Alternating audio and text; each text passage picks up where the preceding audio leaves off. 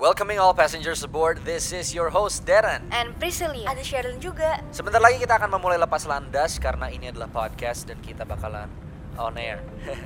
Jika ada yang kebelet buang air, dipersilakan untuk menggunakan toilet yang terletak di belakang kabin.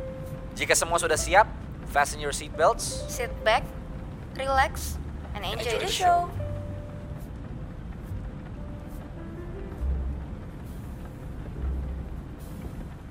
Hey guys, what's up? Right now you're listening to Pep Talks. Pep Talks. Udah sekitar dua bulan gue dan Prisil nggak rekaman podcast. Rasa kangen banget Rasa sama kangen podcast banget. ini. Jadi em, kita kita bener-bener baru ketemu lagi kemarin. Iya, dan kita bahkan belum mulai buat buka topik Belum. atau segala macam. Ma- Jadi ini ya. bener-bener natural banget. Bener-bener this is the first time me talking to Prisil in like two months. Mhm. Karena lo juga sibuk kerja di tempat lo ya kan. Kita Oke, semua iya, punya kesibukan juga. masing-masing dan bentar lagi kita juga mau lulus SMA guys. Kita Wow. we, we gotta make an episode about that. Nah, tapi hari ini teman-teman ada ini kayak ini kayaknya big news of 2021 nih. Ini sebuah awal yang baik untuk 2021. Mhm. Jadi hari ini teman-teman kalau misalnya di podcast pertama kita kita udah sempat mengundang Aisyah Felis. gitu. Yes. Nah hari ini kita kedatangan orang yang nggak kalah, Nggak kalah spesial. luar biasa. Maksud gue tuh gue sangat kagum dengan orang ini for various reasons dan salah Hmm. satu alasannya adalah karena dia seorang content creator yang nggak takut untuk menyatakan kebenaran gitu. Bener Jadi banget. dia nggak takut untuk say oh this is what I feel, this is what I think. Apa yang benar, apa yang salah, Ya, menurut pandangannya. dan meskipun orang banyak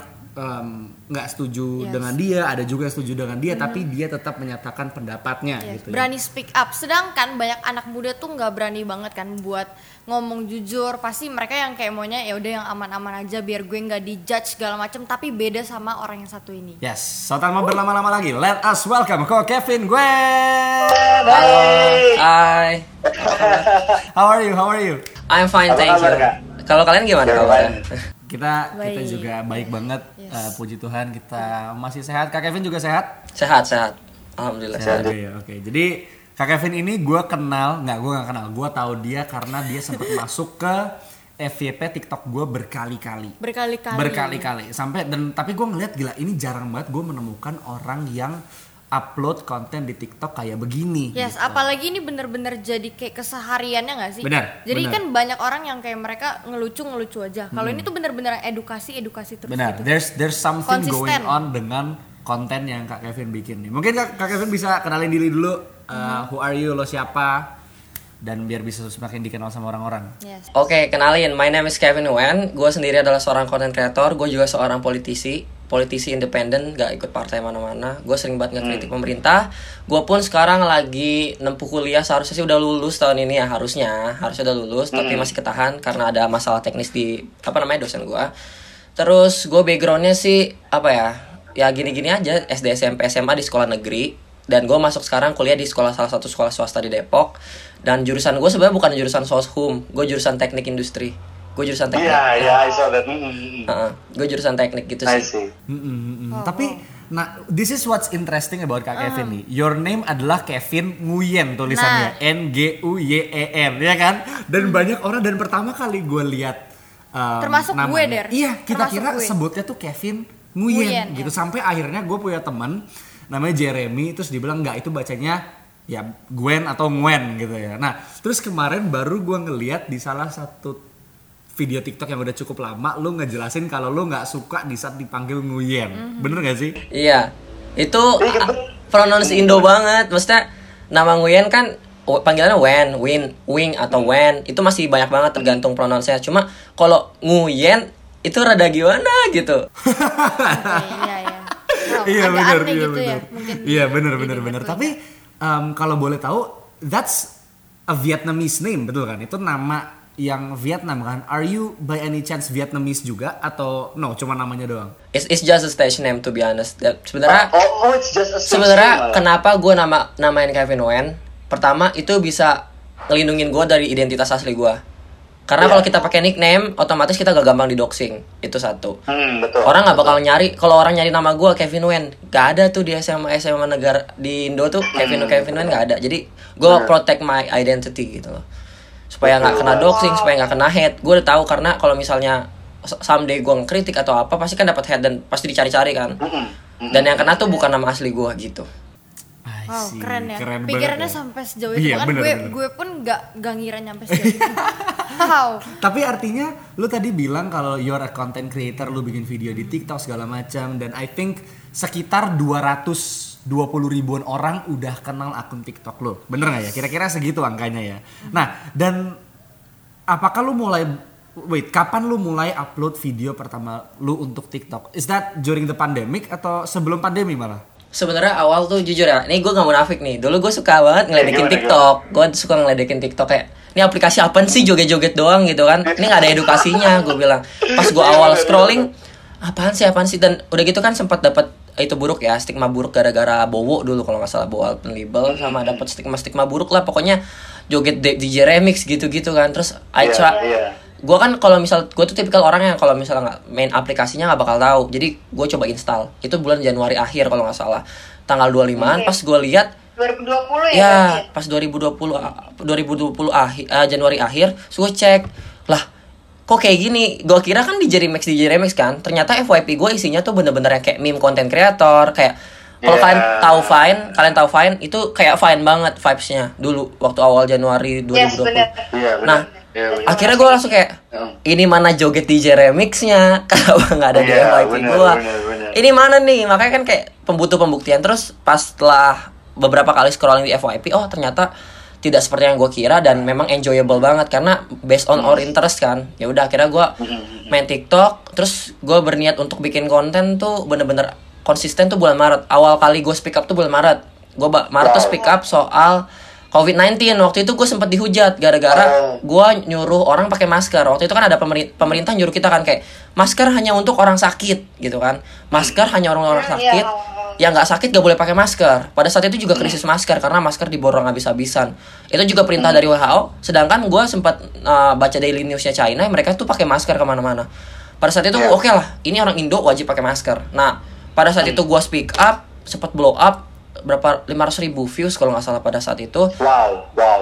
uh, like-nya cuma like-nya kecil sih rasionya like-nya cuma kayak 30 ribu tapi comment sectionnya tuh pada berdebat lu tahu dari mana masker mesti pakai? Ini WHO nggak boleh pakai apa ngelarang nggak boleh pakai masker gitu kan. Terus gue kayak gue dihujat terus gue kayak lu bakal tahu sendiri. Ini oke lah kebijakan sekarang pakai masker nggak dibolehin gitu eh nggak dibolehin nih ya buat sehat eh yang yang sehat-sehat terus juga nanti juga akan sebulan kemudian juga selain semua pakai masker ntar gue bilang kayak gitu kan terus mereka tetap ngehujat ngehujat gue terus satu bulan setelahnya baru deh mereka pada sadar Tapi aku penasaran banget nih. Kan kakak pertama kali masuk terjun nih ke TikTok terus akhirnya coba buat bikin video. Kenapa konten edukasi yang dibuat? Kan banyak banget orang yang ya joget aja deh atau konten lainnya. Se- Iya. sebenarnya sih sebelum aku edukasi aku sempat bikin jokes jokes karena iseng aja gitu ya. Kayak ngikutin jokes jokes yang tren kayak pakai sound tertentu. Biasanya kan pakai sound kan meme meme kayak gitu kan. Aku, Iya, Iya. bener. aku dulu meme content creator. Nah awal aku nge-meme tuh kayak nggak ada yang jarang banget ada yang nonton. Dan pada saat itu kan audiens TikTok gak sebesar sekarang kan. Audiens TikTok itu nggak sediverse sekarang dulu aku sempet nyoba edukasi di bulan April kalau nggak salah. Aku bikin tentang toxic relationship aku bahas tentang manipulation kayak gitu-gitu. Itu nggak FYP sama sekali. Itu bener-bener yang orang nggak ada minat ke sana. Sama sekali nggak ada. Dan orang tuh minatnya cuma kayak ke arah jokes. Dan aku juga pada saat itu juga bener-bener bikin jokes doang. Aku bikin jokes aku bikin lawak kayak gitu gitu kan cuma aku sampai sempet di repost kayak ke dagelan di repost ke Wici sebenarnya. Terus aku kayak I don't want to be known as this person gitu loh. Aku nggak mau dikenal Iya, sebagai iya, bad iya. apa uh, pela- Iya. pelawak lah sebutannya pelawak atau entertainer gitu. Terus udah gitu kan aku dulu lucu banget kan brandingannya. Brandingannya beda banget deh sama sekarang. So aku mikir kayak kalau gue gini-gini terus gue dikenalnya beda banget. Gue nggak mau dikenal seperti orang yang seperti ini oke gue rubah branding gue bodo amat gue mulai speak up mau itu di viewsnya dapat berapa mau like nya berapa gue bakal ngomong terserah deh mau ada yang suka apa enggak akhirnya pas gue ngomong-ngomong tuh lumayan banyak tuh ternyata orang yang apa mulai interest ke sana itu di bulan Juli. Jadi gue udah udah speak up speak up tuh di bulan April Mei gitu kan, tapi nggak ada yang nonton. Tapi pas bulan Juni Juli itu bener-bener kenceng banget. Gue nembus 20k dalam kurang waktu satu minggu pada saat itu. Wow. Gokil, gokil. Kalau nggak salah. Ah, ah. terus ya udah reaching out terus. Terus Sebenarnya di awal Ah, kenapa? Sebenarnya di awal gue tuh juga sempat lihat videonya Kak Kevin itu yang dia uh, bikin video masuk ke rumah hantu kalau nggak salah deh dan itu awal-awal banget. Ya, Iya itu kan? lama. video Ah, itu ah. salah joknya. Ah, terus, terus terus terus ya. Iya, tuh itu tuh sempat sempat bikin itu ya konten kayak gitu karena konten-konten serupa itu tuh gue filter yang sekiranya memalukan buat brandingan gue itu kan ngelawak semua kan dan kalau misalnya lu speak up bisa aja dicari dicari-cari blundernya dicari-cari video-video lamanya. Itu gue private semua video jokes gue gue private semua gue gue bersihin. Paling jokes-jokes tertentu doang yang gue keep karena itu mungkin bisa dilihat secara general gitu kan dan gak bisa pro, gak bisa berujung problematik. Jadinya gue privatein semua video lawak gue gue tetap upin video yang memang gue speak up. Pada saat itu gue pertama kali speak up yang bener-bener blow up itu karena gue ngomong bahasa Inggris. Waktu itu Ya. Gue bahas tentang bahasa Inggris. Kan banyak orang Indo tuh judgmental kan. Orang ngomong bahasa Inggris pasti Iya. bilang ah lu so bule segala macam. Itu bener-bener ku- dalam Iya, bener. dalam waktu Iya, satu bener dalam waktu satu hari reach out 1 m terus gue nggak gue nggak expect itu bakal sebanyak itu 200 ribu likes kalau nggak salah. Dan setelah itu gue beberapa hari kemudian speak up terus kan. Dan itu benar-benar 1 m 1 m 1 m. Nah di situ mulai mulai naik gue di situ dari situ. Wow. Wow, wow, wow. Tapi Menarik, menarik. apa what what drives you gitu? What drove you? Karena gini gue Nah jadi kemarin di sisi funny story nih, gue nyar, gue baru tahu lu punya beberapa akun yang berbeda gitu di TikTok. Oh ya? Iya kan? Gua Lu bahkan- ada, iya iya. Gua bahkan belum ada, tahu. ada. Jadi kemarin tuh beberapa waktu lalu gue sempat lagi scroll TikTok masuk FYP yang lu nunjukin panutan lu. Ada Najwa Shihab, Jordan Peterson, gila itu favorit banget tuh. Jordan Peterson, Ustadz eh, Adi Hidayat, Rocky Gerung ya. Nah terus kemarin tuh gue nyari kok ini di eh at Seronaf tuh nggak ada. Gue kira udah dilihat kali ya. Terus tiba-tiba nongol kayak akun lain yang kayaknya related sama akunnya Kak Kevin ini baru gue klik ah ternyata, Ternyata ada di sini gitu. Nah tapi panutan lo itu bukan orang yang biasa-biasa banget men. Maksud gue tuh kayak Jordan Peterson sendiri dia udah jadi dia tuh very dia, dia pinter sekali. He- I mean he's wow he's crazy smart tapi dia juga jadi kontroversial sekali sama kayak Najwa Shihab juga Shihab gitu juga. ya. Nah, Orang-orang yang berani speak up. Betul ya orang yang berani speak up dan mereka sejujurnya very smart they know what they're talking about gitu. Bener. Nah, kira apakah orang-orang ini orang-orang ini tuh berperan besar yang bisa yang mendorong lu untuk bikin karya kayak gini atau Nah. enggak? Um, Oke, Jordan Peterson, Rocky Gerung, Najwa Shihab ya mereka memang panutan gue. Gue sering nonton juga video-video mereka di YouTube dan sebenarnya yang bikin drive gue ke speak up bukan mereka, tapi pola pikir gue dibentuk sama mereka semua. Jadi yang membentuk pola pikir gue seperti sekarang, gue belajar logical fallacy, gue belajar how to be a politician itu dari mereka. Attitude, Jordan Peterson juga ngajarin have a- having a common sense, being a, a good motivator itu gue belajar semua dari Jordan B. Peterson. Dan walaupun Jordan B. Peterson kita tahu sendiri dia tuh rada kontroversial karena suka ber- berperang sama liberal ya. Soalnya gue juga sekarang Ya, rada-rada betul, sih rada-rada rada-rada kayak Jordan juga karena gue sendiri ra- udah mulai-mulai ngekontrain orang-orang yang liberal. Karena ketika liberal masuk ke Indo bisa ngerusak apa namanya jati diri kita dan ideologi kita ideologi Pancasila gitu kan. Dengan apa namanya signature kita sebagai orang Indo yang gotong royong kehidupannya kolektif sedangkan liberal kan individualis itu udah mulai masuk. Dan itu mau yang gue lawan. Ayo ini kita kita orang Indonesia loh. Kita bisa saling bahu membahu loh. Kita bukan orang individualis loh. Kita bertetangga ber- bersosialisasi gitu loh. Betul. kayak gitu. Terus Betul, betul. gue ngakak aja sih lo bisa nemu akun gue jadi akun akun gue tuh udah banyak di TikTok. Akun gue udah lima Oh, emang sebenarnya banyak. banyak. Akun pertama gue itu akun pertama gue itu memang khusus speak up itu reach out 220k followers. Akun second gue itu gue ngajarin sejarah. Itu 60k Wah, gokil banget. Gila banget. itu gue nggak nggak nggak aktif lagi sih. Dulu gue sempet aktif jadi gue bikin gue iseng kan bikin konten sejarah ah bi- iseng lah siapa tahu ada audiensnya gue bikin pov pada saat itu tuh followers gue masih sepuluh ribu terus gue bikin kayak sekitar 10 video langsung tembus ke 60k udah mau 60k dan akun yang lain tuh sisanya tuh akun-akun yang gue cuma kayak my daily life aja gue mau gue mau ngapain sesuka gue terserah lah itu. Iya, iya. tapi iya. tapi aku penasaran deh. Ini ini menarik. Penasaran banget kan kakak berarti kalau udah berani buat speak up artinya punya nyali yang besar tapi di samping itu semua setiap orang normal dong punya ketakutan segala macam Hmm. nah kakak tuh salah satu orang yang punya ketakutan itu nggak sebelum ngepost kayak waduh gue takut nih sebagai dihujat tapi ya udahlah gue gila ngomong. karena atau gimana Indonesia tuh sangat, Sangat sensitif. loh. bener I mean, banget very sensitif sehingga itu mencegah kita untuk mempertanyakan hal-hal yang ya emang sensitif. bener gitu. apalagi banyak banget orang Indonesia kan yang ngomong tanpa perlu dipikir langsung aja lah ngejudge gue Betul, Gitu. Oke aku bakal cerita dulu ya bentar. Oh iya boleh boleh. Indonesia kita tahu sendiri. Indonesia tahu it- itu kan memang netizennya nggak sopan kan?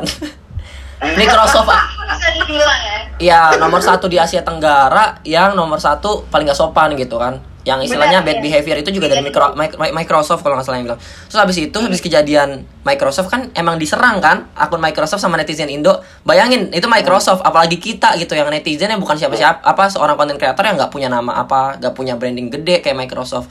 Yang gede aja dihajar apalagi yang kecil gitu. Iya. Dilibes Iya, abis itu kan.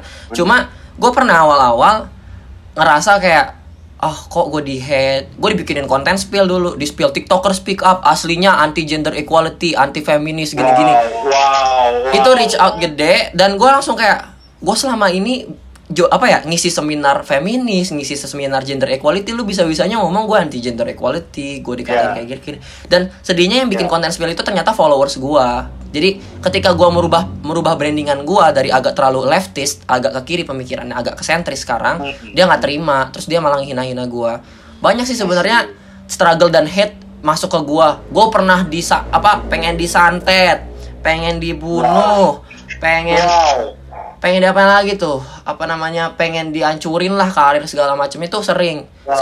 Dan. Gue yang kayak ya udahlah ini emang udah terima. Pada awal tuh gue takut banget. Awal tuh gue takut. Awal gue speak up kayak dulu kan seringnya dapetnya positif uh, feedback kan kayak Sem- Ya. semangat kak. Thank you udah udah ngedukasi kita gitu kan. Itu kan feedback Ya. feedback yang biasa muncul.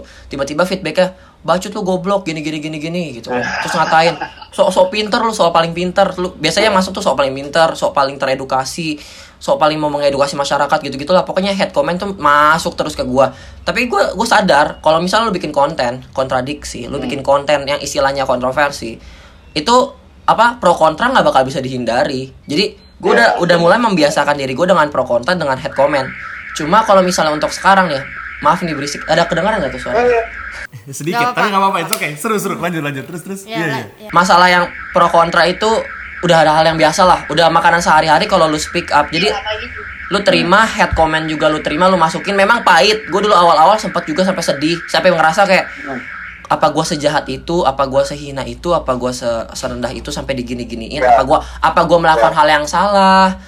Tapi gue sadar ketika lu ngomong sesuatu gak semuanya tuh bisa diterima semua orang. Even sesuatu hal yang baik gitu loh. Itu bisa diterima mem- membuat orang tersinggung. Jadi gue kayak oke go for it aja Vin yang mau nerima lu ya silahkan go for it. Kalau yang mau ngehead ya silahkan keluar dari page gue kan gue selalu nyaranin lu nggak suka sama gue it's okay itu hak lu. Lu mau menghina gue itu hak lu. Walaupun mungkin orang kayak nggak apa nggak suka dihina. Itu hak lu lu mau menghina gue itu itu hak lu. Itu semua freedom of speech lu. Tapi permasalahannya adalah ketika lu terus-terusan lihat konten gue itu nggak ada benefitnya buat lu lu Iya. lu ngeliat konten yang ngedraining diri lu. Lu lihat konten yang lu nggak suka. Buat apa kita ngeliat konten yang kita nggak suka? Kita cuma ngeluarin emosi negatif kita kan? Dan itu nggak ada produktifnya buat lu. Nggak apa-apa itu lu benci gua nggak apa-apa. Tapi at least mending daripada lu ngebenci gua dan nyalurin terus-terusan mending lu pindahin energi lu ke hal yang positif. Lu pindahin energi lu oh gue pengen pindahin ke nonton entertaining. Lu mendingan nonton lawak dibanding nonton gua tapi nonton gua emosi gitu kan. Iya, buat benar, apa? benar, benar, gitu. Aku selalu bilang kayak gitu. Jadi kayak ya udah dibanding lu ngehead udahlah lu nonton entertaining. Secara lu suka video joget-joget lu suka video jokes video sulap go for it. Lu tinggal not Yeah. interest gua blok gua. Memang gak semua orang suka sama gua. Jadi gak usah ngehead Yeah. udah cukup ngeheadnya gua malah kasihannya sama mereka. Gua sih gua pribadi gua ngehead udah keba udah kayak ya udah udah makanan sehari-hari gitu kan. Gue udah dikatain kadrun kadal gurun gue dikatain bo bocil bocil belum lulus aja sok-sokan. Itu sering. Gue sampai di apa dikatain belum lulus S1 sama dosen F3 UNR tuh eh do- dosen S3 UNR Panofri. Tapi ini ini tuh menunjukkan kalau gimana kita mau berkembang mau maju pola pikir orang Indonesia kalau Bener. ngelihat orang yang berpendapat sedikit aja nggak bisa diterima. Bener, Sedangkan di kita diajarkan terus buat kayak mau nerima pendapat siapa pun. Betul, betul. But Tapi ini ada satu orang yang muncul mau kasih pendapatnya terus langsung dijudge kayak gitu. Ini dia nih pola But- pikir but Indonesia here's- harus banget diubah. here's the thing loh, maksudnya gue tuh nggak ngerti. Jadi emosi saya tuh. people ya kan? People people tuh crave attention sebenarnya. Makanya kayak beberapa dari mereka tuh mungkin bikin TikTok supaya mereka bisa dapat um, mereka bisa dikenal orang banyak ya kan? Mereka mungkin bisa dapat views mereka bisa dapat duit dari sana. But artinya lu nggak concern dengan seberapa banyak orang yang suka sama lo ya? Enggak gue gak peduli. Mau orang yang sukanya banyak Iya, mau su- suka banyak mau suka di sedikit ya terserah aja. It's it's people's opinion about me gitu loh. Yang bisa nilai gue adalah orang lain. Gue nggak bisa menilai gue gue nggak bisa menilai oh yang suka gue segini. Oh yang kalau kita lihat secara statistik kan capek kan kita ngurusin satu-satu. Apalagi comment section gue yang selalu kontradiktif. Eh kontra kontradiksi gitu kan. Kayak ada yang pro ada yang kontra ada yang suka ada yang nggak suka. Kayak kemarin gue sempat juga dihina berkali-kali gara-gara Google Meet gue kayak ya udah terima aja. Gue memang pernah juga sempat kena down. Gue kena downnya itu bukan karena netizen ya tapi orang terdekat. Jadi ada orang terdekat gue yang ternyata Ya. munafik ataupun kayak hipokrit atau ternyata dibalik apa senyuman dia baik-baiknya dia ke gue dia ngata-ngatain gue di belakang. Itu yang benar-benar bikin gue terpukul Iya, sih. iya. soalnya kan basically mereka itu support system gue tapi kenapa mereka bisa munafik kayak gitu di belakang gue itu yang benar-benar bikin gue terpukul. Dibanding sama netizen yang cuma head sana sini gue bisa head comment Iya. netizen bisa gue delete itu hak gue sebagai content creator mendelete komen apa pun yang menurut gue tidak kompatibel ataupun tidak apa ya tidak cocok lah dengan Betul. apa platform gue gue delete deletein tapi kalau misalnya teman sendiri yang tiba-tiba tusuk dari belakang tuh wah itu gue sempet nangis Iya, waktu itu di bener. live gue dan Iya. itu bener-bener yang nonton tapi gue salut sih sama netizen TikTok bener-bener supportive banget waktu itu gue nge-live reach out kayak 1000 atau 2000 f- apa ya views kalau nggak salah waktu itu gue bener-bener Iya, sedih iya. Terus akhirnya ya udah oh, mereka nge-support gue dan gue ngejaga jarak dari diri gue dan orang yang toxic itu gitu sih Iya, iya. Waktu itu sebenarnya gue sempat lihat live-nya dia. Oh, iya? Di saat dia cerita, terus gue nonton bentar, terus gue live, nongol lagi, terus dia Kak Kevin kayak habis nangis tuh gue eh ada apa nih terus semua langsung kayak semangat Kak Kevin semangat Kak Kevin gitu nah tapi gini uh, ada satu video lama juga di mana lu bilang um, lu tuh punya pengalaman diserang buzzer, diteror, dibully, didoxing dan dicaci maki di section komen IG dan section komen Ini TikTok gila kan. banget loh. Ini Padahal gila banget. hanya karena perkara kita udah speak up, betul speak up yang benar ya. betul nah jadi em, tapi what's ada nggak cerita paling buruk atau paling menyeramkan dari orang yang sebenci itu sama lo gitu lo kayak Iya Crazy. pernah, gue pernah nutup waktu itu gue speak up soal penutupan prostitusi gay online. Prostitusi gay ini terhadap anak kecil ya. Jadi prostitusi Ya. gay anak kecil di TikTok itu benar-benar dia buka dan dia uh, got a lot of followers gitu loh. Ini prostitusi punya banyak followers banyak. Kalau dilanjutin di TikTok itu udah jelas melanggar community guidelines karena prostitusi kan. Cuma belum kena ban. Gue akhirnya berinisiatif untuk kayak cari masa di TikTok. Oh guys, ayo kita kumpulin. Ini ada prostitusi online di TikTok. Ini kepada anak-anak kecil gitu loh. Yang bikin concern tuh anak-anak kecil yang jadi bahannya kayak anak-anak teenager 13 tahun, 14 tahun di dibikin jadi pekerja pekerja seks gitu kan. Dan di situ gue langsung kayak oh this is feel, feel so wrong gitu kan. Ya udah, gue punya suara, gue punya platform, gue bilang ke teman-teman yang lain, oke, ini kita mesti ban, ini mesti kita report banyak-banyak, nggak bisa ini Iya, dibiarin. iya. Akhirnya akunnya tutup, akun tersebut kan punya akun di Twitter kan, Twitter kan nggak susah buat di take down kan, karena mereka basically bebas banget di Twitter. Di Twitter muka gua, muka gua nih foto gua dipampangin di page-nya mereka, siapa sih nih bocah mau nutup nutupin prostitusi kita sok-sokan segala macem. Ini belum aja gue kasih pelet belum aja gue kasih santet. Terus isinya head comment semua tuh. Terus abis itu banyak banget foto-foto gue yang istilahnya dipampang lah istilahnya ke mereka. Kayak Ah. wah ini ini bacot nih dasar banci. Gue digituin gue di kayak kan emang muka Wah. muka gue basically androgyny kan.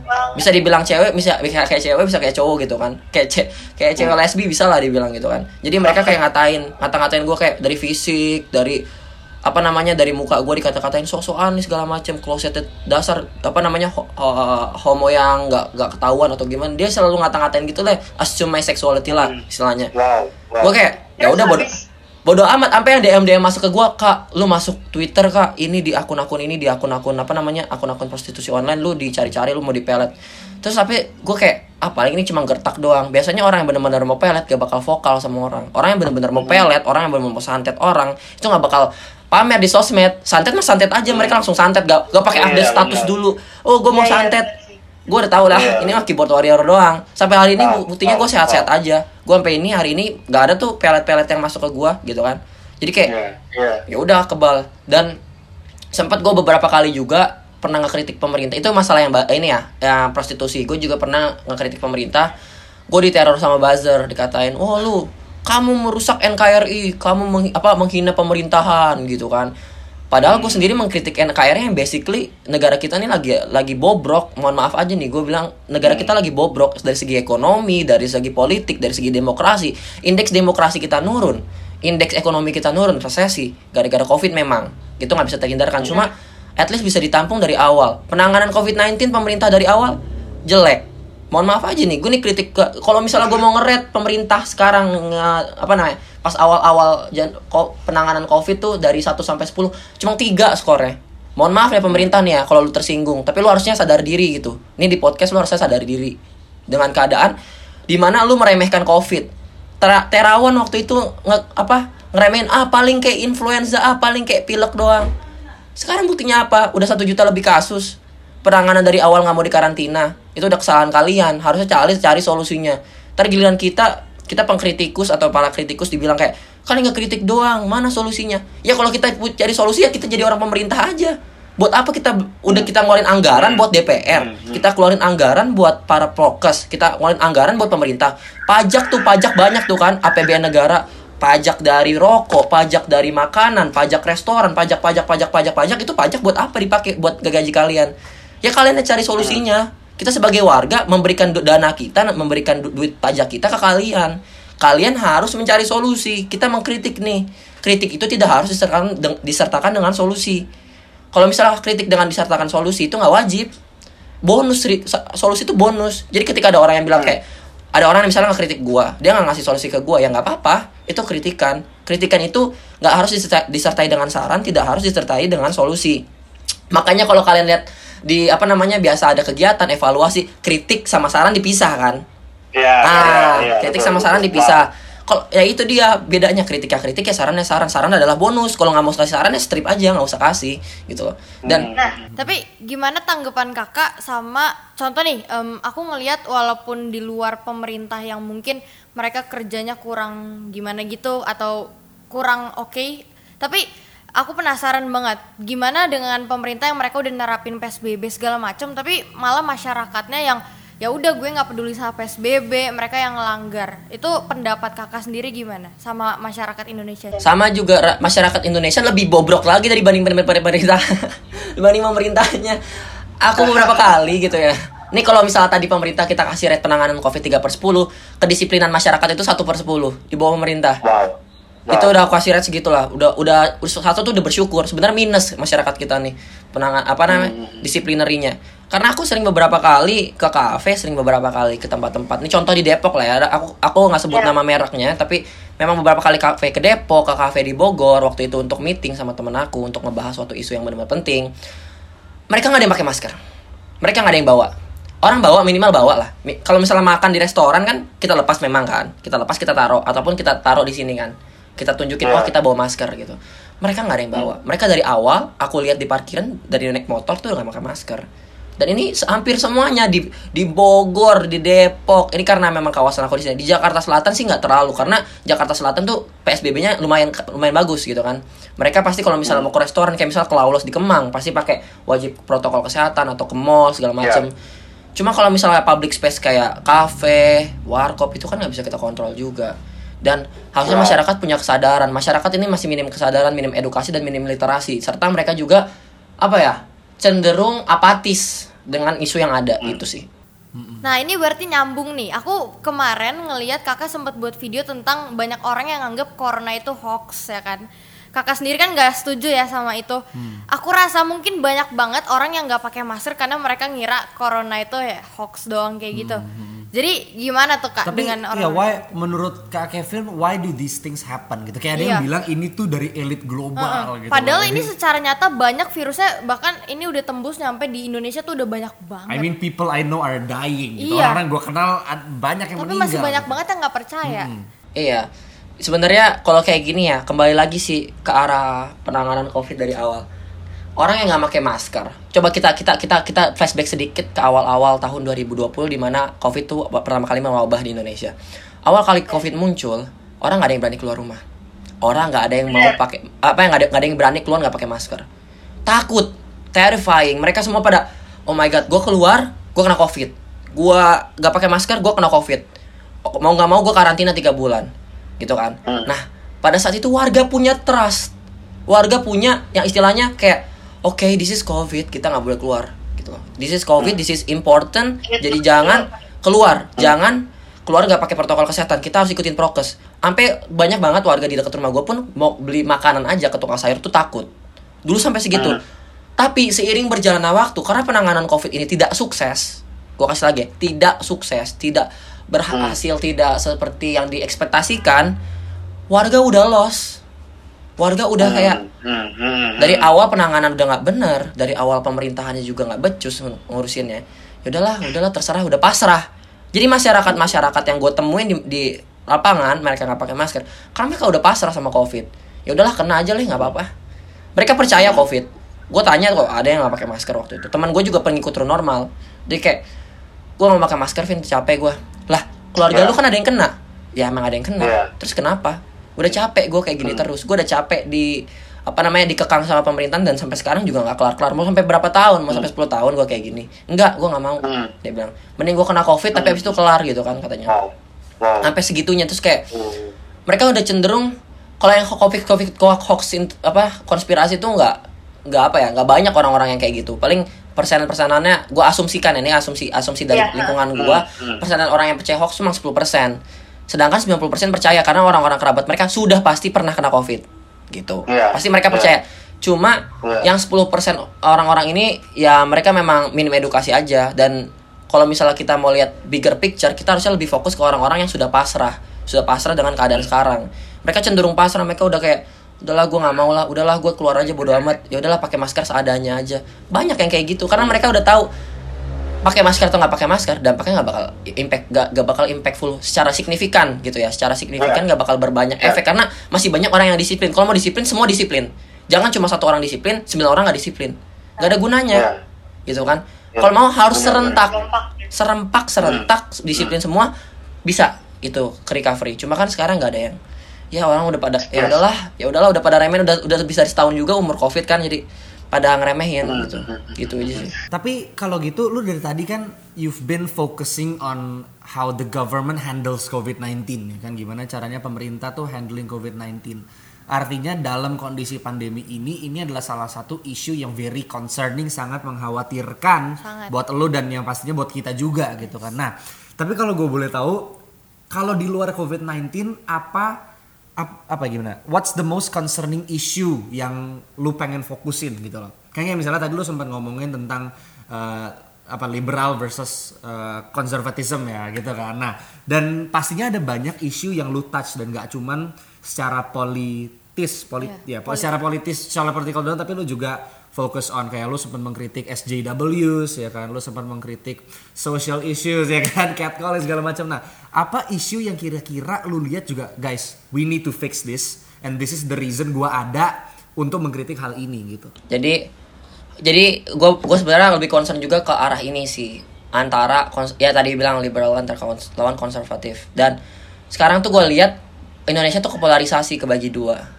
masyarakatnya. Yang satu yang satu tuh bener-bener religius banget yang satu anti seakan-akan anti religion itu dulu. Iya, iya, iya. iya. karena kepolarisasi jadi dua. Lu kalau misalnya lu you believe in God lu percaya sama Tuhan ya lu bakal percaya banget. Lu bener-bener punya iman lu punya iman banget. Tapi ada juga orang di satu sisi yang mereka nggak percaya sama sekali dan mereka kontrain orang religius dan benci banget sama orang religius. Dan ini yang terjadi sekarang kayak misalnya dia beragama Islam dia beragama orangnya wah Muslim mereka nge-title dirinya Muslim di KTP juga Muslim. Tapi mereka sendiri Islamofobia ada. Dan mungkin di, di lingkungan di lingkungan kalian nggak terlalu banyak yang kayak gitu karena lingkungan kita tuh cenderung homogen. Homogen tuh yang istilahnya orang-orangnya sama. Misalnya ini gue nggak not to be racist misalnya. Orang Indo yang istilahnya orang Padang orang Padang doang lingkungannya. Misal lingkungan orang yang istilahnya suburban ya suburban doang. Orang rural rural doang orang misalnya Ya. orang Chinese biasanya Chinese Indo Cindo Cindo biasanya kan di pick tuh. Ya di pick doang lingkungannya homogen mereka mereka nggak Ya. bakal kenal sama orang-orang yang di Jaksel nggak bakal kenal sama orang-orang yang di Depok yang istilah notabene mungkin banyak Muslim. Jadi mereka nggak nggak tahu oh Islamophobia is real. Mereka nggak tahu. Jadi Ya, ya. se- problemnya adalah pertama lingkungannya homogen. Lingkungannya terlalu Hmm. terkotak-kotakan. Masyarakat tuh terbagi-bagi. Dan juga di sosial media tuh ada yang namanya echo chamber. Pernah dengar belum echo chamber? Echo chamber ketika lu tuh selalu da- da- apa berada di wilayah yang sama aja pemikirannya. Nggak ada yang berubah nggak heterogen lingkungannya. Jadi Ya. oh opini A selalu benar. Jadi dipa- dipampang di otak tuh oh opini A selalu benar opini A selalu benar opini A selalu benar Ya. gitu. Kayak misalnya sempat ada isu yang diangkat sama SJ SJW atau SJW satu tentang kill all men jokes misalnya kill all men jokes. Itu kan sebenarnya nggak terlalu penting kan gue kontra dengan kill all, kill all men jokes. Mereka langsung nyerang gue wah lu berarti lu setuju sama rap ya? Kayak gini ya. Berarti lu setuju dengan pemerkosaan jokes jokes pemerkosaan gitu? Enggak enggak gitu konsepnya. Mereka terlalu berada di polar pemikiran yang selalu apa ya? Terlalu homogen jadi nggak bisa berpikir jernih kalau orang tuh beda-beda opininya. Bentar ini gue sambil ngecas dulu ya. Soal laptop. Ayo. Bentar. Boleh, boleh. Silakan. sambil ngomong aja nih gue sambil ngomong tapi mukanya nggak kelihatan. Jadi lingkungannya bener-bener yang mereka selalu ada di uh, lingkungan yang sama terus nggak terbiasa dengan lingkungan yang berbeda. Nggak terbiasa dengan pemikiran yang berbeda. Nggak terbiasa banget. Dan ini yang permasalahannya mau gue solve sebenarnya untuk ini. Jadi selain concern politis gue juga concern ke arah yang liberal and konservatif gue juga concern ke arah ini apa namanya perbedaan pendapat sama opini dan argumentasi. Jadi untuk merubah apa pemikiran mereka yang liberal dan konservatif kita harus ngajarin mereka dulu cara beropini itu gimana. How to Ya. discuss itu gimana. Cara berdebat itu gimana. Kalau itu nggak dikasih kita bakal debat kusir all, all this time bakal debat kusir Ya, kita bakal betul. kayak bacot-bacotan head comment head comment doang hina-hinaan body shaming doang kan itu nggak bagus Ya. jadi untuk menyelesaikan solve problem yang lebih tinggi kita harus lihat dari yang kecil-kecil yang kecil-kecil dengan apa menghargai perbedaan opini dan how, how- how to be the real open minded real ya bukan open minded palsu Ya. gitu kan. Iya, iya. Nah, ini ya. ini gue boleh nanya. Oke, oke. Jadi I wanna touch two things nih. Gue pengen nanya dua hal. Yang pertama tentang beropini dan yang kedua tentang open mindedness. Kan tadi lu sempat bilang liberal versus convert conservatism. Nah, itu yang benar. Nah, dan liberal itu cenderung ke negara barat kayaknya ya, di mana kita negara-negara kayak China, mungkin Indonesia dan negara-negara sini tuh masih cenderung lebih konservatif gitu ya, kalau dibandingkan dengan mereka gitu karena dan kadang-kadang orang-orang berpikir that open mindedness itu equal dengan western mindedness gitu loh di mana western mindedness adalah ya di sedikit banyak dipengaruhi oleh liberalism gitu kan. Nah, dan gua rasa lu juga udah you made your point very clear di salah satu video TikTok lu mengenai perbedaan open mindedness dan um, western mindedness gitu ya. Nah, cuman yang menarik adalah lu nggak cuman speak up for yourself atau for anything you believe in tapi lu juga membiarkan orang-orang speak up mengenai pendapat mereka gitu. Yang keren adalah kayak lu misalnya ngomong orang tuh susah menerima pendapat orang lain dan ini kayaknya and the people proved your point gitu. Kayak di saat ada uh, orang yang kasih omnipotence paradox itu di saat dia bertanya semua orang langsung nyerang dia as if itu adalah serangan oleh dari dia kepada orang beragama gitu. Padahal sebenarnya itu question yang udah lama sekali dipertanyakan gitu loh. Bahkan kalau nggak salah dari zamannya David Hume pun pertanyaan itu udah ada epi eh, ya kalau nggak salah ya. Nah, dan jadi um, dari isu itu lu dan beserta orang-orang yang juga main sama lo ya ber- kalian respon ke video ini dan responnya luar biasa banget tapi yang keren adalah lu sempat bikin Google Meet besar-besaran untuk diskusi mengenai ketuhanan itu. Was that? Apakah itu Google Meet paling heboh atau enggak ya? Karena gue lihat sampai partnya banyak banget sampai dua kayaknya ya. Apakah itu Google Meet ya? gimana gimana? Coba cerita cerita. Itu berawal dari apa ya pemikiran gue tentang oke gimana kalau misalnya kita bikin topik tentang orang ateis, teis dan agnostik tapi dengan civil manner debatnya diskusinya. Karena selama ini yang gue lihat orang-orang mau yang teis ya mau siapa pun mau orang yang religius ekstrim mau yang kiri ekstrim itu tetap sama. Mereka ekstrim ya ekstrim kayak mereka nggak mau dengerin pendapat orang. Mereka berdebatnya dengan cara menghina mendoxing me- menjelek-jelekan menghacking segala macam. It's not even solving any problems gitu loh. Itu malah memperburuk aja. Dengan hacking dengan menghina dengan membuli itu nggak ada nggak ada produktifnya. Lebih baik kayak kita bikin diskusi oke? Perbedaan orang orang dengan berbeda latar belakang. Yang satu ada yang percaya agama orang yang tidak masih ragu-ragu dengan agama dan orang yang tidak percaya. Kita bikin diskusi dan kita ngomongnya baik-baik dan ternyata pas gue bikin diskusi itu berjalan lancar dan orang-orang bisa ngungkapin pendapat dengan civil manner. Ya. dengan apa namanya dengan baik-baik dengan oh debat Ya. biasa. Kayak diskusi bukan debat sih diskusi biasa. Oh menurut lu gimana? Oh menurut gue gini menurut lu gimana? Menurut gue gini. Dan itu damai-damai aja. After after the Google Meet pun after the live itu kan kita ada backstage kan backstage ngobrolan lah Ya. chat-chat di backstage gitu kan.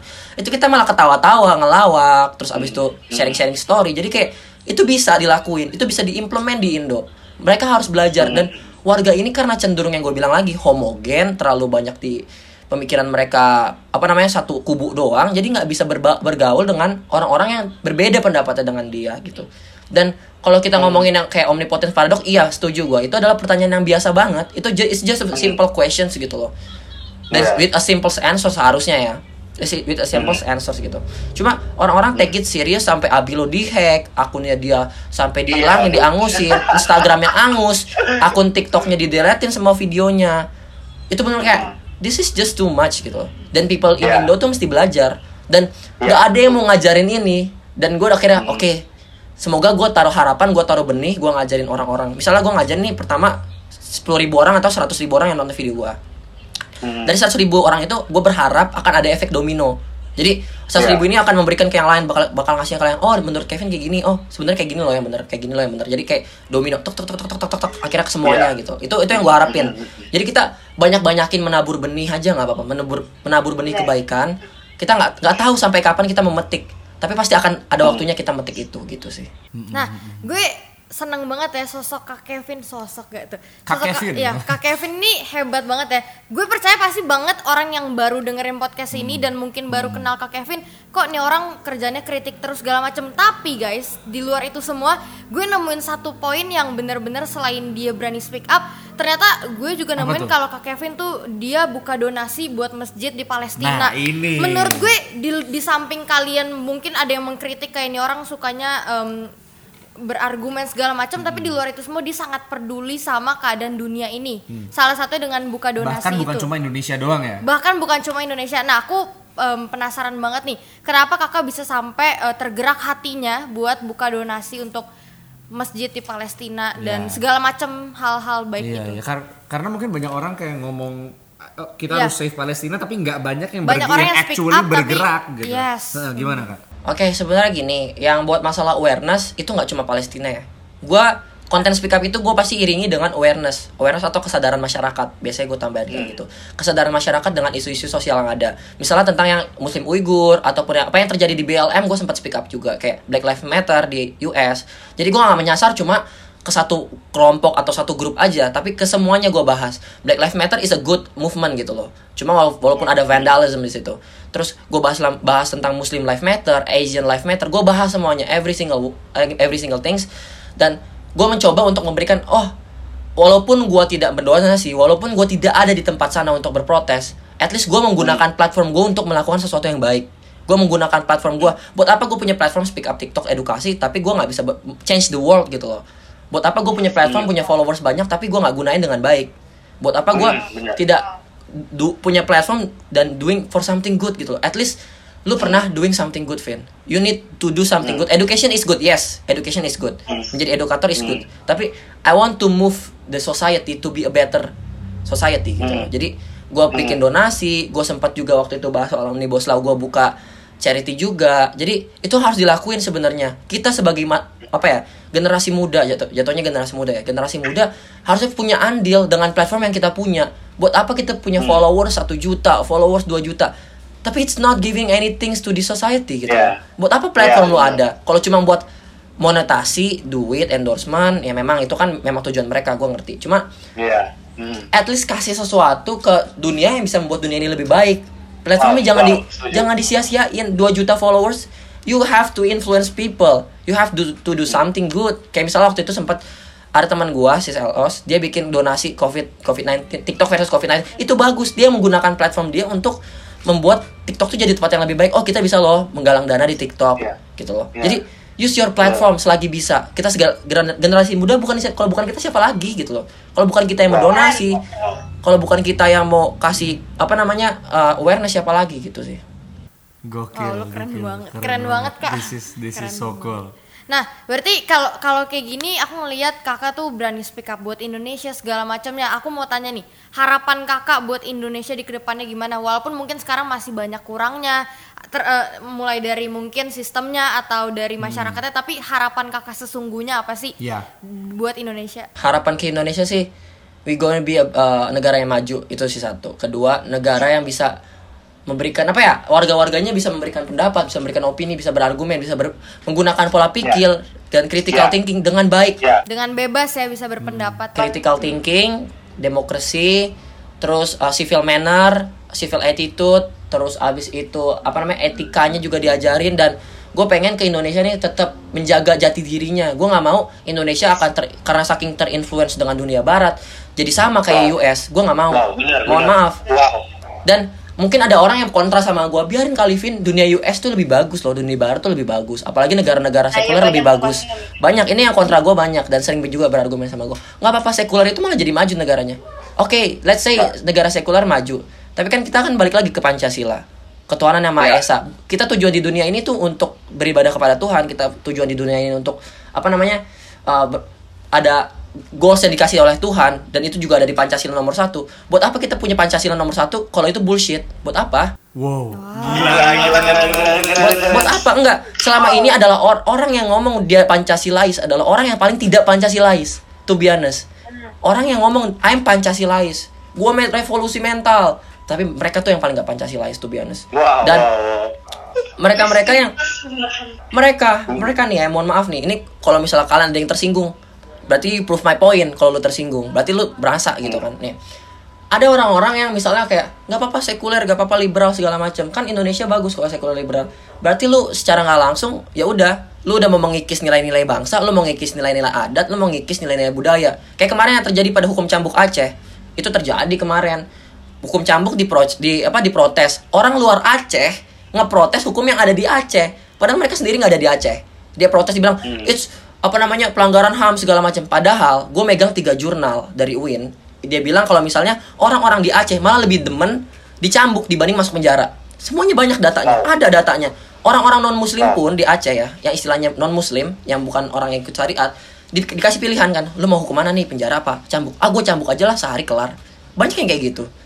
Malah mereka lebih lebih senang hukumnya dicambuk daripada lu di penjara berbulan-bulan di penjara bertahun-tahun. Mending dicambuk satu hari tapi lu masih dapat kebebasan setelah itu. Lu bisa makan enak di jalan-jalan keluar keluar ke mana-mana. Dibanding lu satu tahun di, ngedekem di penjara lu nggak bisa ngapa-ngapain. Itu kan harusnya pola pikir dan perspektifnya dicoba dilihat. Mereka memang kontra dengan argumen tertentu atau pemikiran tertentu. Tapi mereka sendiri nggak mau melihat keny- kenyataan dan fakta yang ada di lapangan gitu sih. Wow, that's crazy.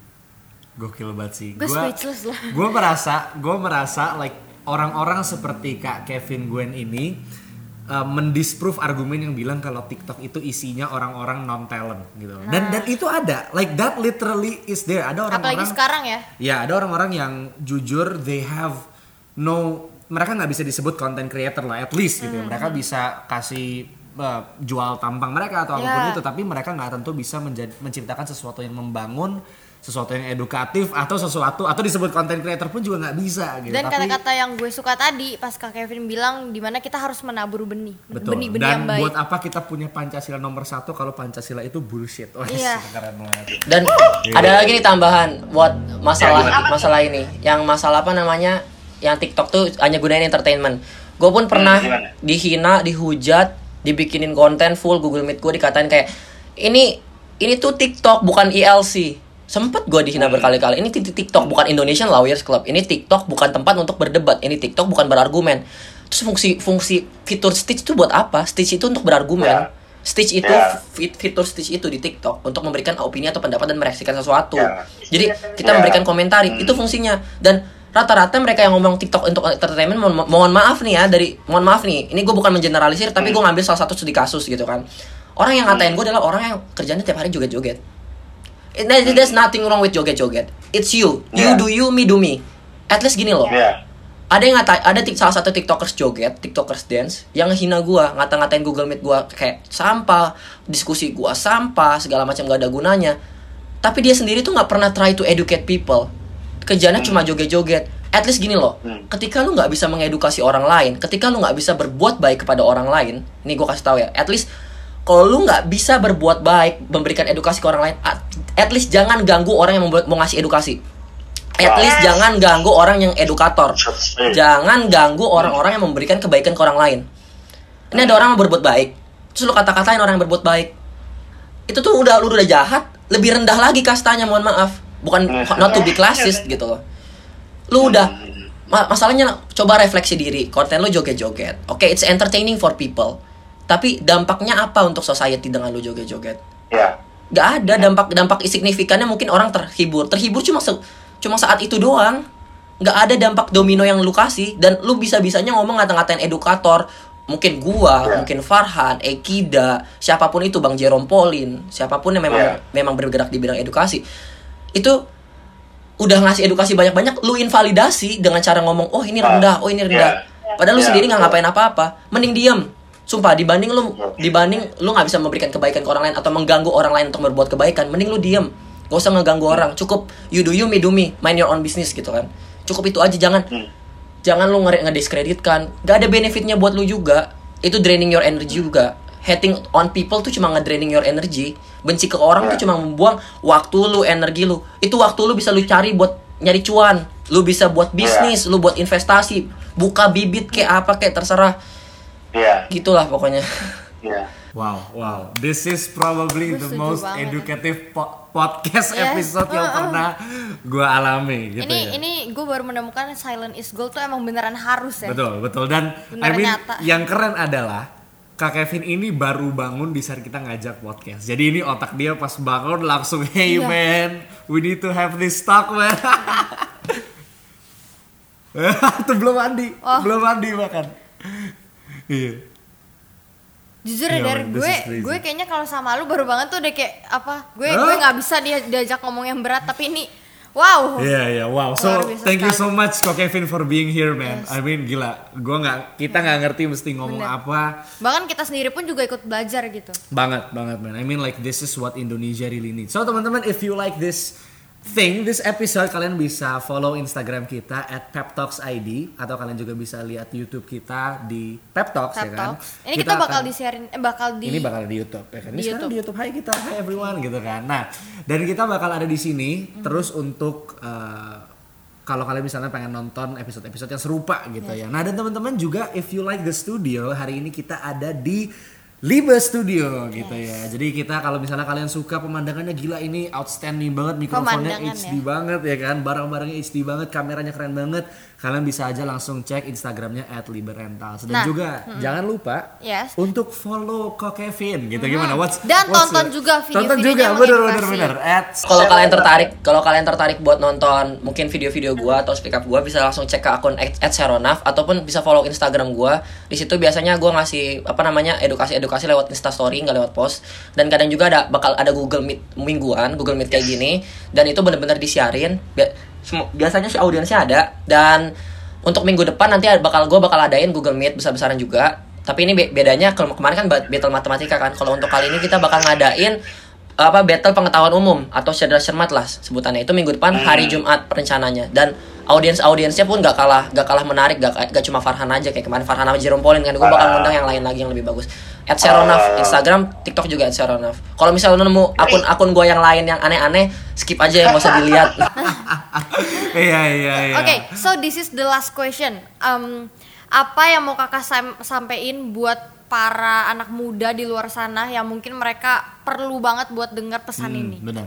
gini apa ya kalau lu punya kuasa kalau lu punya power kalau lu punya apa namanya audiens banyak dengan exposure yang tinggi gunakanlah dengan baik untuk berbuat kebaikan. Mau itu mengedukasi mau itu donasi at least lu lakuin satu minimal satu aja hal yang baik lu lakuin ke dunia ini yang baik. Karena kebaikan itu sifatnya inian yang gue bilang tadi domino lagi akan menghasilkan orang baik lain yang yang ada lain lainnya gitu loh. Jadi orang-orang baik bakal muncul lagi gitu. Karena lu nggak pernah tahu kan karena lu ngomong di TikTok karena lu menginfluence orang di TikTok ataupun di sosial media lain ataupun lu bikin donasi orang ada yang tergerak hatinya oke gue mau bikin donasi juga ini akan membantu. Jadi you will never know apa efek dari lu ngomong apa efek kebaikan dari lu memberikan suatu kebaikan. Tapi just put your apa ekspektasi lu adalah gini aja. Gue udah berbuat baik itu udah cukup walaupun cuma satu orang yang kena efek kebaikan gue itu akan ber- berlipat ganda kebaikannya gitu aja sih. Iya. Benar Oke. Wen. So there you have it guys. Itu pesan khusus dari Hmm. Kevin Wen. Ingat bukan Nguyen, Kevin Wen secara pribadi buat kalian semua. So thank you so much Ko Kevin for being here. Thank, Thank you you, so thank you, much. thank you. Ngalamin Sangat ya. edukasi yang sangat luar biasa banget. Oh. So thank you Amazing. guys and bye bye. dadah See you. thank you